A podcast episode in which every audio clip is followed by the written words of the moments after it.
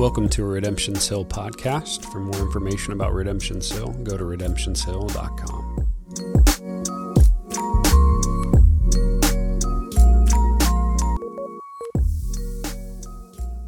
It's good to be here uh, with you. Like we just said, we got a lot of people sick and a lot of people gone, but it is good to be here in the house of the Lord uh, with you. After finishing our series over Nehemiah a couple weeks ago, we decided to take some time to look at the vision of Redemption's Hill Church uh, together. In, in church planter language, it's all about what kind of vision we want and what, what kind of vision we're trying to live out. You may think of this as our, our mission, our goal, our desire, our, our aim. No matter really what terminology you use for that, we're kind of asking the question of, of why. Why do we exist? So we can kind of hone that in and make sure we're walking towards the reason that we exist uh, together. So, in the first identity and vision message last week, we kind of dove into our core text from First Thessalonians. That's online if you want to listen to that. Now we're going to move into the DNA elements of our vision uh, for the church. And we call these things DNA because these three elements that we'll look at over the next couple weeks, we want them to be embedded in literally everything that we do. We want you to be able to look and identify anything that we spend time on, uh, effort in, energy in. We want you to be able to look and identify where one of the core DNA elements of our church are found there because we want to kind of hone what we're doing because these are the three important things that we want to be about really at all times. So, in, in realm of kind of thinking about that, Many people love to have a nice, neat, tidy mission statement for a church. And if you know anything about me, that was really hard for me, like the cynical side when we planted the church when people asked for that. But, but apparently, you're supposed to come up with one of those. So uh, some people kind of have one that says, Love God, love people, serve the city. That's fine. It's thoroughly biblical. There's nothing wrong with that. Uh, other people uh, really just like to say, hey, the Great Commission in Matthew 28, that's my vision. Jesus gave it to us. We're supposed to obey it. I'm like, yeah, that's, that's probably really solid too. Uh, we've landed on this. We exist to glorify God through lives changed by the gospel. Right? And those words are, are really intentional and really on, on, purpose. We exist to glorify God. As a church, we exist to glorify God through lives changed by the gospel. Notice, not changed by morality or effort or any other thing, uh, it's changed only by the gospel of God. That's why we exist. That's what we want to, to see happen in us and, and through us. Uh, we desire to see pockets of transformed lives. No matter if God brings us 50, 80, or several hundred people, we desire to see pockets of transformed lives living out faithful obedience to Jesus through the city for the glory of God because of the gospel of God. That's what we want. That's our aim, that's our pursuit, that is our, our touchdown, that is our goal, which is great, I think. But uh, when you have that kind of missional statement and that big kind of grandiose idea that you want to accomplish, we have to transition that kind of missional statement from words on a screen or, or a nifty slide on, on a web page into an actual plan. That's where this kind of DNA stuff comes. The DNA of our church is not only what we want to be known for, it's the plan for how we will walk towards our mission for how we will glorify God through lives changed by the gospel. The answer to that, the, the how behind the, the why we exist, is through these DNA elements, which are gospel message, gospel community, and gospel mission. Gospel all over that, if you didn't notice. This week we're gonna we're gonna cover the first one, gospel message. It is the hinge pin uh, to, to which everything rests upon. Without it, everything is an absolute mess. The reason the gospel is at the, the center, it is the, the hinge pin, is because there's no other way, there is no other name, and there's no other plan that transforms broken lives into new creations. The gospel is the only thing. No matter how many things the world screams that there are, there's only one thing. That's what we believe. Nothing can wash away the sin that we are so deeply entangled in except for the gospel. Then hear this other news for your mind, and maybe if you have a condemning heart towards yourself, nothing else can, can silence your fear your, your shame, your brokenness, maybe, maybe your self loathing, some of those things that just kind of wrestle in your mind. Nothing else can silence that but the gospel. It is the gospel that speaks into every single struggle, every single brokenness. It is only the gospel, the gospel of God, that does this. It's the gospel that saves, it redeems, and it restores humanity. And it is only the gospel that universally applies to all, no matter who you are, what you've done, or where you're from. That means the gospel is, is relevant and can save the murderer and the moralist. Like you, you, have to, you have to understand the spectrum. If you have murdered, the gospel can, can save you. If you're a moralist, man, look at all the good stuff that I've done. Look at my resume. Look at all the, look at all the great stuff. I was born in church. the gospel can still save you. There's no other person or no other thing that can save all people besides the gospel. Nobody is too far gone and nobody is too good to not need it. It applies to all. The gospel is because of that for everyone at every moment of every day. We, we want to kind of stand on that all the time. So we want to make sure if the gospel does all of those things, that's why it's a DNA element is we want it to be about everything that we do. You want to see that. If it's the only way for transformation to come, then why would we not put it in literally everything that we do? So we do put it in everything we do. Here's the rub, though. Before we get into what exactly the gospel is, our world does not like the idea of a universal truth. It's, it's not a fond proposition right now. It's offensive to some that there would be this universal thing that applies to all. It's arrogant to others, right? This isn't stuff that you don't know. And then it's ignorant to other people as well. How arrogant of you. How, how, how small minded that you would think your gospel is the way. See, we hear this all over in our culture with the pervasive language right now of, of what my truth. Right? What, what this does is it kind of fosters a sentiment that there is no universal truth, but instead that truth can and should be molded to each individual and how they want it to be delivered to them. Not only should truth be individualized based on the person, that individual's truth can morph depending on how they feel or what they're going through at the time. Because of this, the, the world that we live in rejects the idea of one truth over all creation and instead believes that creation creates its own truth by itself and lives inside of it, which is exactly what Romans 1 says would happen. Humanity will claim to be wise, and yet, in my translation, they'll claim to be wise and yet act a fool as they ignore God. Can, can you see this when you're looking around anywhere? Like, this is a fitting description of what we see when, when we look around. We see logics and philosophies and policies and ideas and ideals that, that I, I think they leave not just the, the church, but many people around who do not have the loudest voice sitting back going, That seems crazy. And Paul says, Hey, that's going to happen. Humanity left to its own devices while rejecting the truth of God. Paul says in the New Testament, things get really dark when that happens. That's what we're seeing. I'll reject the truth of God, insert my own truth, and things just get real crazy. You may hear this and say that, man, that sounds like really castle building language. Like you're trying to put like you versus them and, and, and, trying to posture like the world does to see who's smarter and better. But hear me, the gospel also deals with that reality and the idea of superiority. We don't walk around with a swagger, right? We don't walk around like we're better than the world. Because we know that without Christ and before Christ, we did the same thing as they did. Do you understand that? That's how superiority is eradicated because the gospel tells you you didn't earn anything. See, we rejected God's truth. We rejected God's law. We pretended we knew what was best at one point either. It isn't just them, it is all of humanity. But thanks be to God, if you're a follower of Christ, the beautiful gospel came in like a wrecking ball and destroyed your old views and your old hard heart and brought you new life. The one time, thank you, there we go. The one time possibly offensive gospel came into surgery in your heart and soul. This is the good news. You or I are not better than anyone who rejects God's truth. Why? Because we once rejected God's truth ourselves. We were them. So it is not them versus us, it is the gospel that we have that we want to share lovingly to them. The grace of God grabbed us.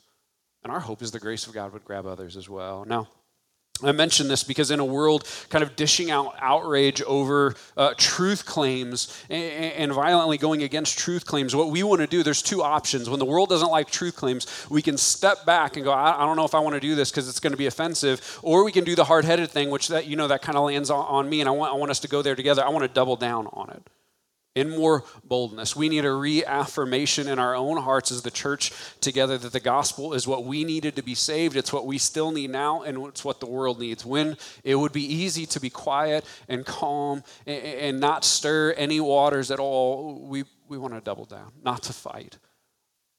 But we want to see people receive the grace and mercy that we have.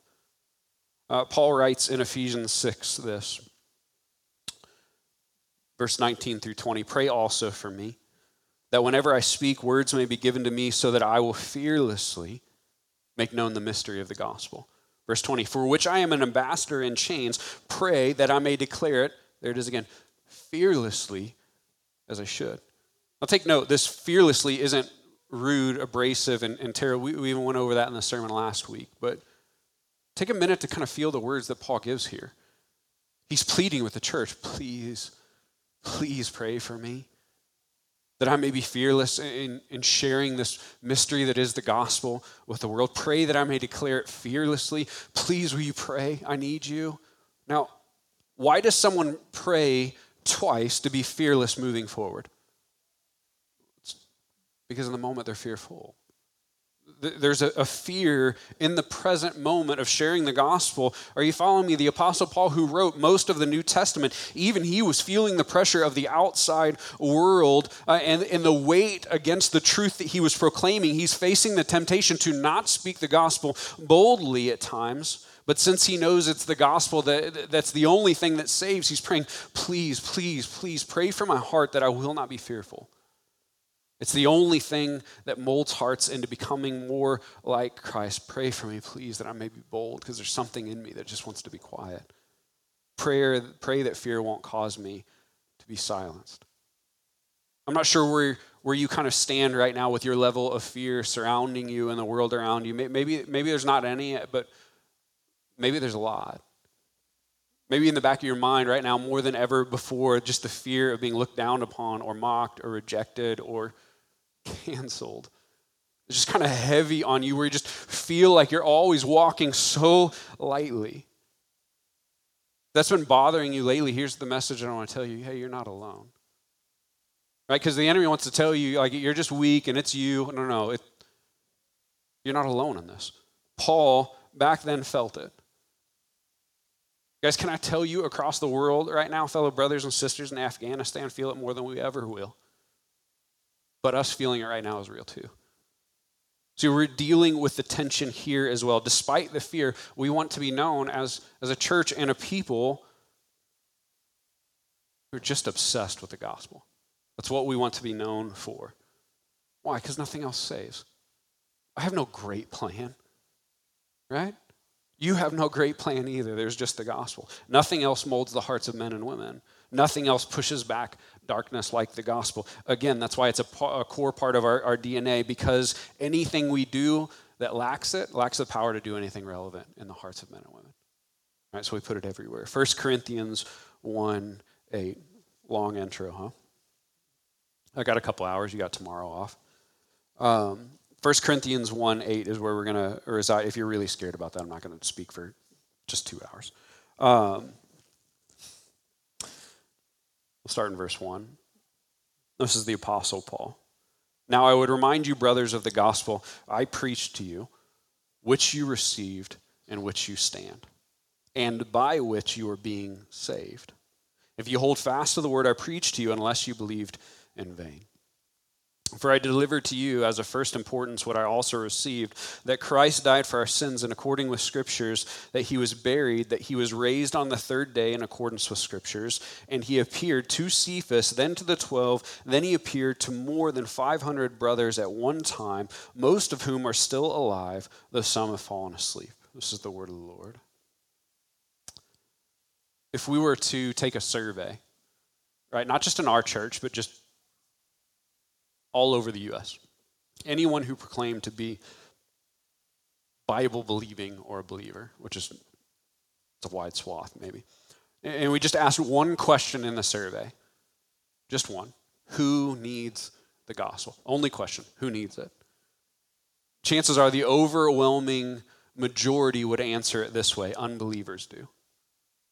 Unbelievers need the gospel. And the answer to that would be correct but maybe not in the way that you think.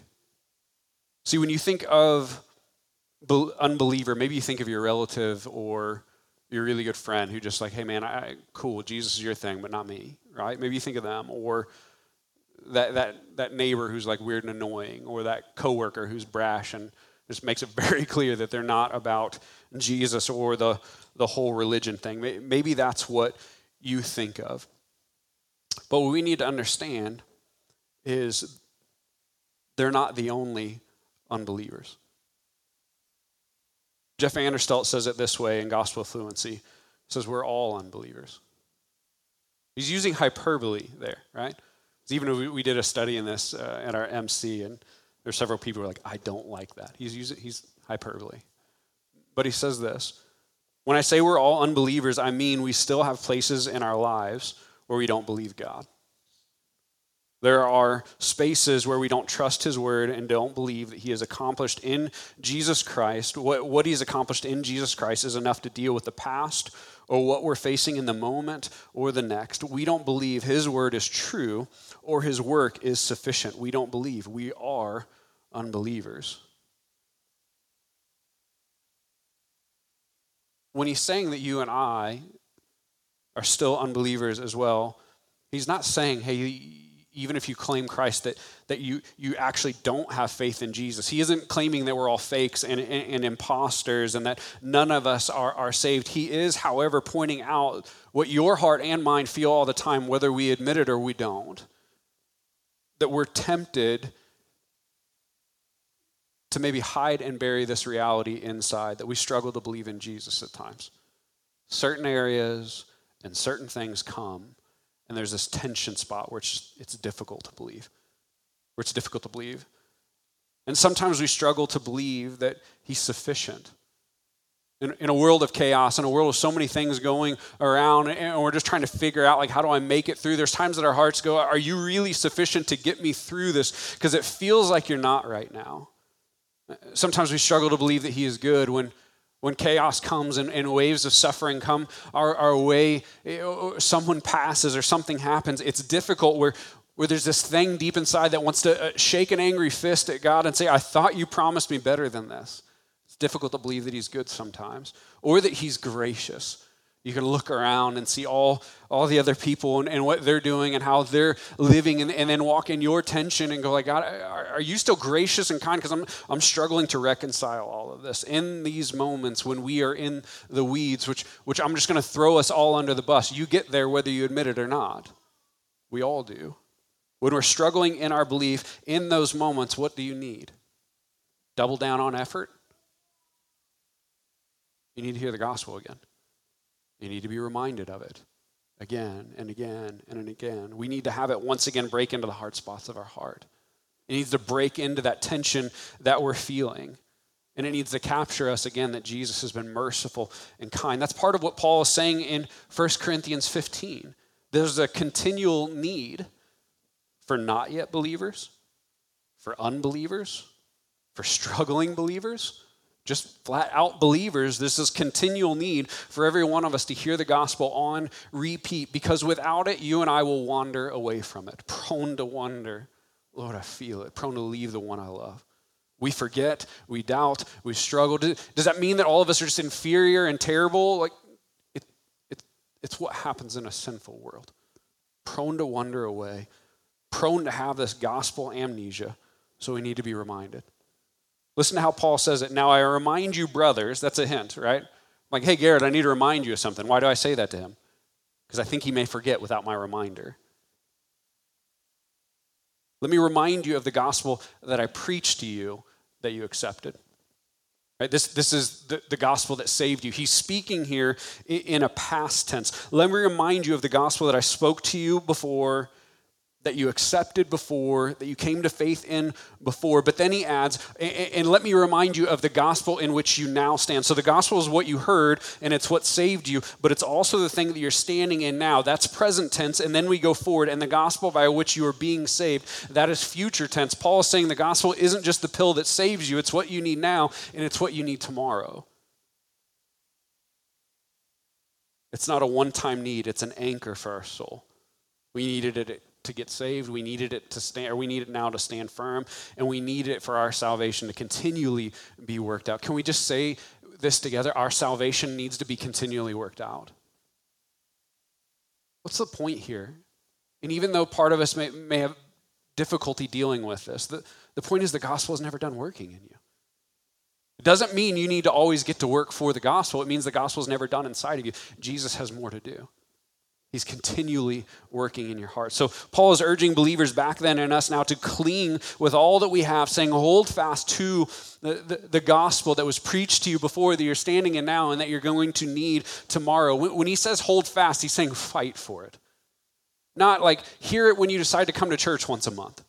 Or when you dust off your Bible when something bad happened because you want to you, you want to just make amends. No, no, hear it all the time. Fight for it, contend with it, dig into it, have it around you and in you at all times, unless you believe in vain. What's that mean?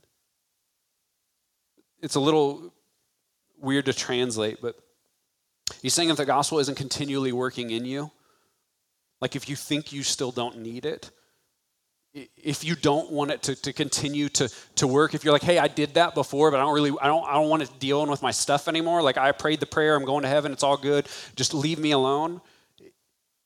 He's saying there's a chance that your belief isn't real that you're not saved. He's not trying to slam anyone or hurt them he's just going to be careful. That profession of faith that you say if you don't want the gospel to continue to work you should doubt that profession there's a continual work that the gospel is meant to do in us. Accepting this is part of what walking out Christianity looks like. Now, just at a fundamental level, because I think in our hearts sometimes we're like, oh, I don't like that. Neither do I. What's the reality? The, the goal isn't just avoiding hell, it's becoming more like Jesus and walking in his kingdom fully in a broken world. Without the continual work of the gospel in you, you will not become more like your Savior. Why? Because you're not looking at Him. You don't see the reality of what He's doing in you. It's been interesting as I listened to several podcasts over the last couple weeks. So many people in our network and my friends and, and mentors are all kind of preaching the exact same thing about the gospel right now. But Matt Chandler said this in a sermon just even just last week. God is not after moral conformity alone, he is after internal transformation. That's why we need the gospel over and over and over again because he's not finished. If this is true, we have to realize the progressive nature of internal transformation. You and I don't change overnight and immediately. This internal transformation also doesn't come just by trying to be good alone or spending time in church alone or voting a certain way or doing some other type of external activity. It comes over and over and over by letting the work of Jesus wash over you, the gospel message. That's what changes you from the inside out and speaks into your whole life. It washes you in a repeated mercy and grace of what Jesus has done for you, not because of you. This is why we want, again, it to be a core aspect of what we do.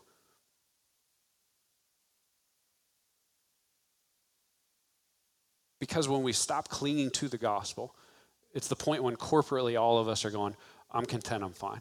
You good with staying here? I'm good with staying here. So the continual washing with the word is just saying, it's not trying to earn more stickers on your chart to make God not hate you. It's saying, I want to continually walk in what you've done. So over and over and over again, I'll hear it. Now, the all important question What's the gospel? It's a truth that can change a person. It's interesting because I heard a guy say the, gospel is like a fine gem. It's the same, but you can look at it so many different angles and find new beauty as you do. John Piper says, What is the gospel in a sentence? The gospel is the news that Jesus Christ, the righteous one, died for our sins and rose again, eternally triumphant over all his enemies. So there is now no condemnation for those who believe, but only everlasting joy. The condemnation part's pretty good. R.C. Sproul, a theologian who's meant a lot to me and passed a couple years ago. Says the good news of the gospel is that jesus lived a life of perfect righteousness of perfect obedience to god not for his own well-being but for the well-being of his people.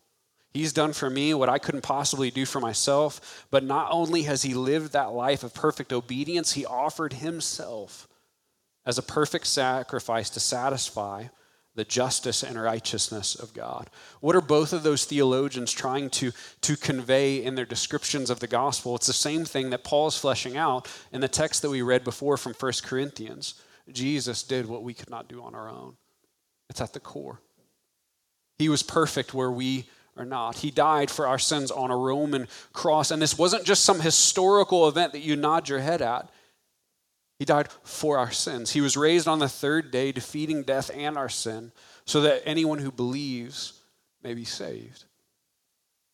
So they may have peace with God, so they may be adopted into the family of God by grace, meaning our salvation is not dependent on our performance anymore or our perfection, but the perfection of Jesus.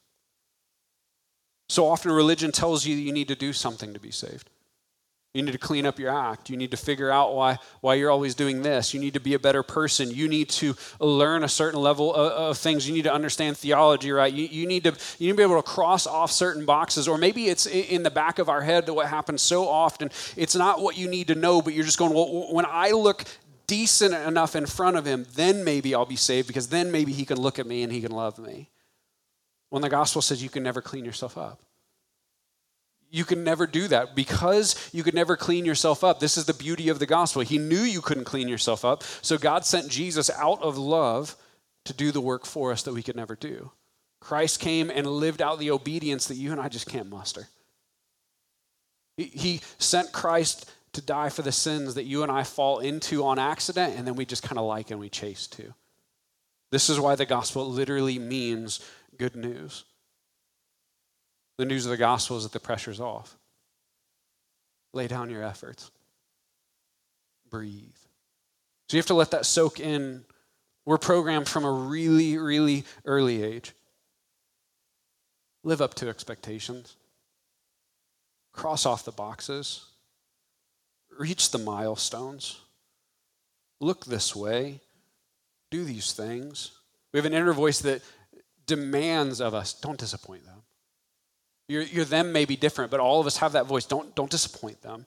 Don't let them down. And yet the gospel invades that headspace and says, Can I take that from you? Can I take that burden, that weight, that desperate need to be more and do more? Can I take that from you because Christ has come to step into your place so that you don't have to do that anymore?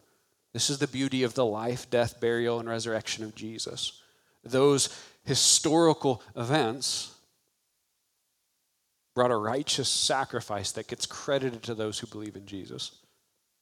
When? When we throw the full weight of our belief into Jesus. That's why he says, Repent and follow me. That's what, that's what belief looks like. It's when belief hits deep enough where you go, I don't have it all figured out, but I, I do want to follow you. This means that the job of a Christian isn't always to be more or do more, it's to fight really, really, really hard to believe oh, about what's already been done for you. Because every turn of the world tells you what? You're not enough. You haven't done enough. Everything around you shows you your insecurities and the things that you haven't done well enough, or, or your heart tells you, uh, hey, you know, you know, Jesus couldn't possibly have paid for your mess. Do you know how much stuff that you've done? Or your heart maybe just tells you that in a world with so many amenities that Jesus just isn't enough for you. That somehow money or power or relationships or fitting in or sexual desire are somehow a better prize than Jesus is. Are somehow better than him paying for your sin, giving you a new identity, and then walk, inviting you to walk in the freedom of, I've finished the work for you. What does this mean? It means each and every moment for us is a really dirty, grimy, and brutal struggle to remember what Jesus has done. And make no mistake, because Paul even deals with this. Should we sin all the more since grace should abound?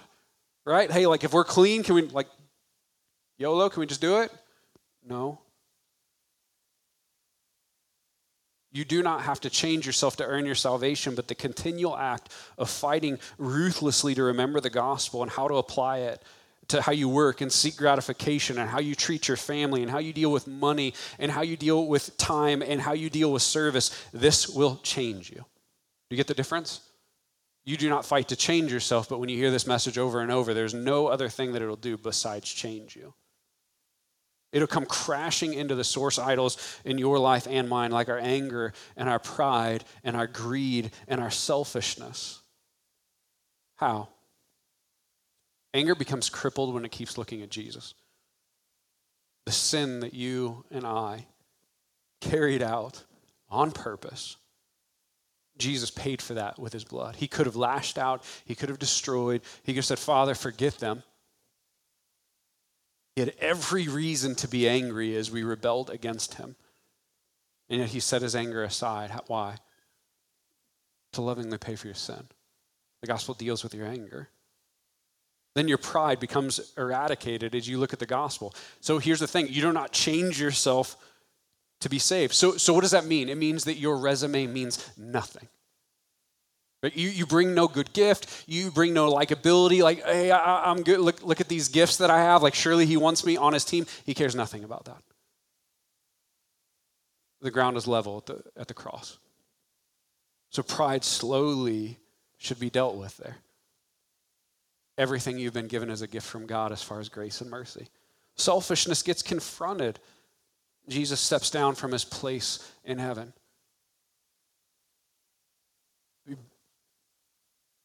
Born just a man and deal with all the things that, that we didn't deal with, right? This confronts your selfishness the selfishness for our time and our help and our care for others, when you see the selfless love of Jesus, it just begins to deal with that. This is why we begin to say that there's no person, no sin, no issue that the gospel doesn't speak into loudly with hope and with pardon. If a person would just put their faith in Jesus and begin to follow him. There's four statements we want to begin to try and land the plane with today called the four G's that I think are just helpful for us to begin applying the gospel. Some of our missional communities have gone through these at different points. Um, I, I, know mine has at, at, different points, but, but here's, a, here's a great way that I would like to continually think of uh, how to embed the gospel deep in our hearts. There, God is statements. God is great. So we don't have to be in control. This will teach you about the gospel. Do you need to control outcomes? Do you need to control people? Do you need to control your future? Do you need to control your certainty? The God who is sovereign over all things made a way, and you see it woven through the Old Testament to send his son to come live a perfect life, to die on a Roman cross as a lamb for the slaughter for you, and has accepted you. And he says over that, and I will never let you go. And you have a hope that is eternal. The God who did all of that is in control. So to be able to understand the gospel more is to understand I don't have to be in control of all things because my God, my Father who's good and done so much, he's probably better at being in control than I am anyway. It just washes over your heart. God is gracious, so I don't have to fear others. Approval affirmation being enough. So many times we, we, we do these things in our life. We're just always trying to, to, to, to, mold or care about the way that people think of us or see us or, or just kind of where their affirmation comes towards from us. The gospel tells you. The Father looks at you, even, even the you that did what happened yesterday, and sees the beauty of His Son the resume of a son is, is put onto you. So, yeah, it's not fun when people don't like us. We're not trying to make everyone hate us. But when it happens where approval doesn't go the way that you want, the Father has approved of you and He is glorious. His approval is way better than anyone else's, anyways. So you cling to that gospel. They, the things they said about me, the things the Father says about me, right? God is good, so we don't have to look elsewhere. This speaks into comfort and pleasure. Our zoning out, our vacations, our money, our gratification, our hobbies, our desires, those, those things like if I just can do this or I can get this or I can get there and have that experience, that, that things are just going to feel okay. God is good. And Jesus' message towards us is come to me, all who are heavy laden, and I'll give you rest then he said, Before he left, I'll send the Holy Spirit. What does the Holy Spirit give to you? Joy, peace, patience, kindness. See, it's okay to do fun things and have good gifts here on the world. But so often we're looking for those things that Jesus says, if you just come to me, I'll give them to you. And then you can go have fun on your vacation and not try and get it from there. See, God is good, so you don't have to look everywhere else to feel okay anymore. He can give you what you deeply need. Then, last one God is gracious, so we don't have to prove ourselves. Just the need. power, success, influence, voice. Whether it's a career path or the school path or maybe it's your idea of the right family that you want to present to the world. God is gracious, He's given everything that you need already. So make your plans, hold them with an open hand, and know the one who is powerful over all thinks highly of you, and you, you just don't have to earn anything else. What, what kind of freedom does that give you? Chase your dreams, as long as they're not crazy and sinful. Chase your dreams, and when you fall flat, it's okay. The gracious God doesn't change the way he thinks about me. God is great, God is glorious, God is good, and God is gracious. These are just some of the realities that the gospel presents us with over and over and over again. And these are the realities that change us and form us over time. So, because of that, just honestly, we're all in. That's our only play. Right? There, there is no other plan, there, there's nothing else for us. Right? People ask, is, is, is the is the church, the, the gospel center church, is, is are they a one trick pony? Yeah. Do we have one play, first and 10 or fourth and 85? Do we have the same play? Yep. Do we do we ever need to like change up stuff in order like culturally and things like that? Do we still use that same play?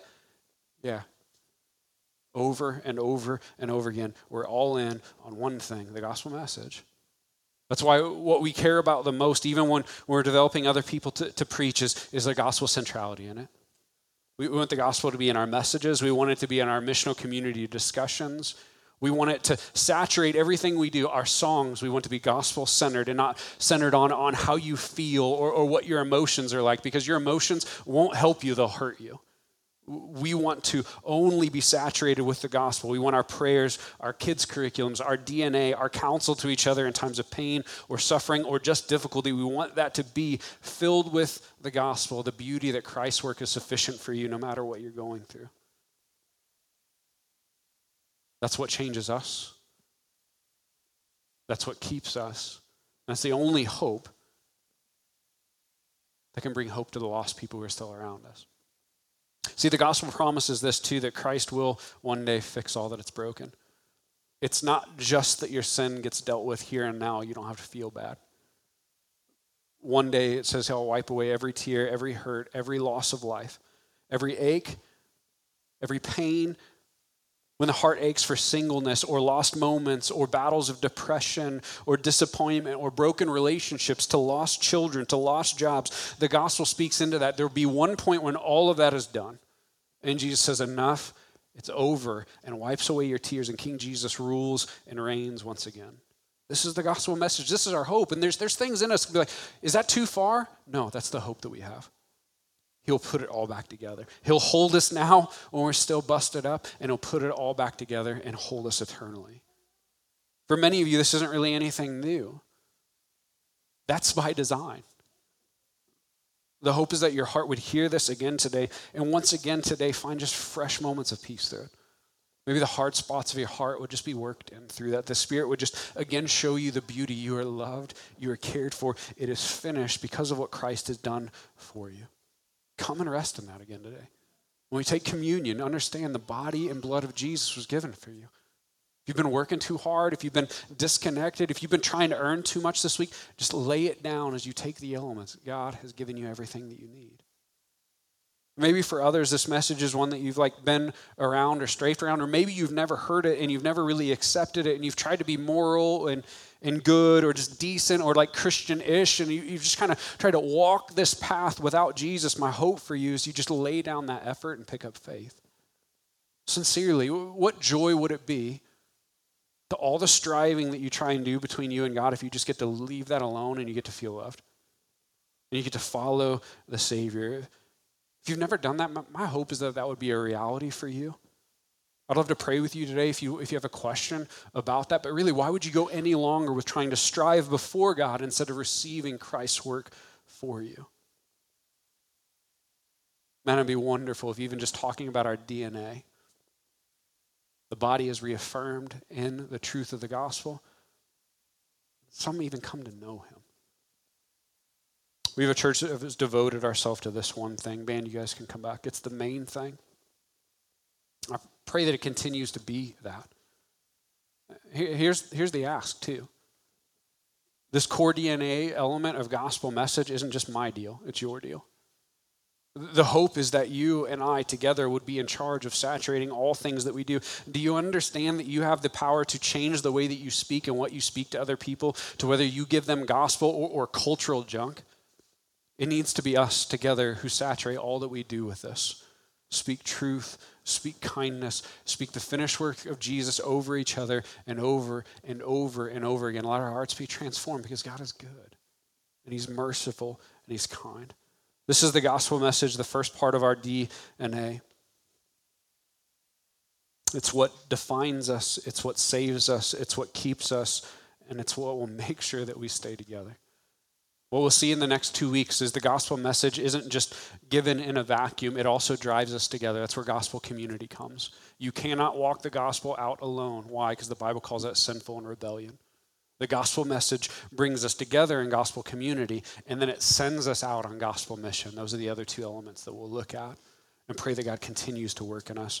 We'll take communion today and uh, worship during the last songs. You can take it any time that you want. You don't have to be a member to take. We just ask that your faith be in Jesus. But 1 Corinthians 11 23 through 26 says, For I received from the Lord what I also delivered to you that the Lord Jesus, on the night when he was betrayed, took bread, and when he had given thanks, he broke it, and he said, This is my body, which is for you. Do this in remembrance of me in the same way. Also, he took the cup after supper, saying, This cup is the new covenant in my blood. Do this as often as you drink it in remembrance of me, for as often as you eat this bread and drink the cup, you proclaim the Lord's death until he comes. As we've spoken about the gospel today, and as you take, what are you, what are you doing there? You are to your own heart, and we are corporately speaking the gospel back to ourselves. It is Christ and his broken body and his uh, shed blood for me that is the only thing that I have that has saved me. My hope is that as you take, you would be encouraged in Christ's work for you. You'd see the beauty of it. If you've been working too hard or striving too hard or just ignoring the beauty of what Jesus has done, take and be reminded God is good and he is merciful and he's kind. Would you stand with me as we pray before we worship? God, I pray that you begin to work on our hearts, Lord. Here's a, and we feel it, Lord. There's so many temptations, so many things around us that pull on our hearts and our minds. We are too busy, we are too distracted.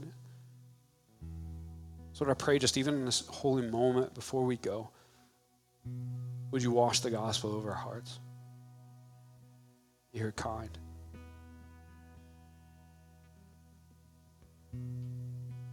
You've been kinder than we deserve, slow to anger, and merciful. Sending the Son for every shortcoming we have. I pray that we would see that, that our hearts would rejoice in that. That the world demands that we earn you have done all that we need on your own and given it freely to us. I pray that you'd build our hearts up in that. If we've walked far away from that truth, would you bring us in again? Would you soften us to that reality? If we've lived under another truth or another reality, Lord, will you wash your truth back over us? Would you meet us at the table today? We'll pray for your strength. Lord, we just ask for your mercy. There's so many messages and so many things happening all over us that demand our attention. May we see the good news clearly today. We pray that in your name, Lord. Help us. Help us to keep the main thing the main thing. To speak truth back and forth. Teach us to be a people who are relentlessly obsessed with your gospel because it is what is good. Holy Spirit, draw near. Will you work in our hearts today? We pray that in your name. Amen.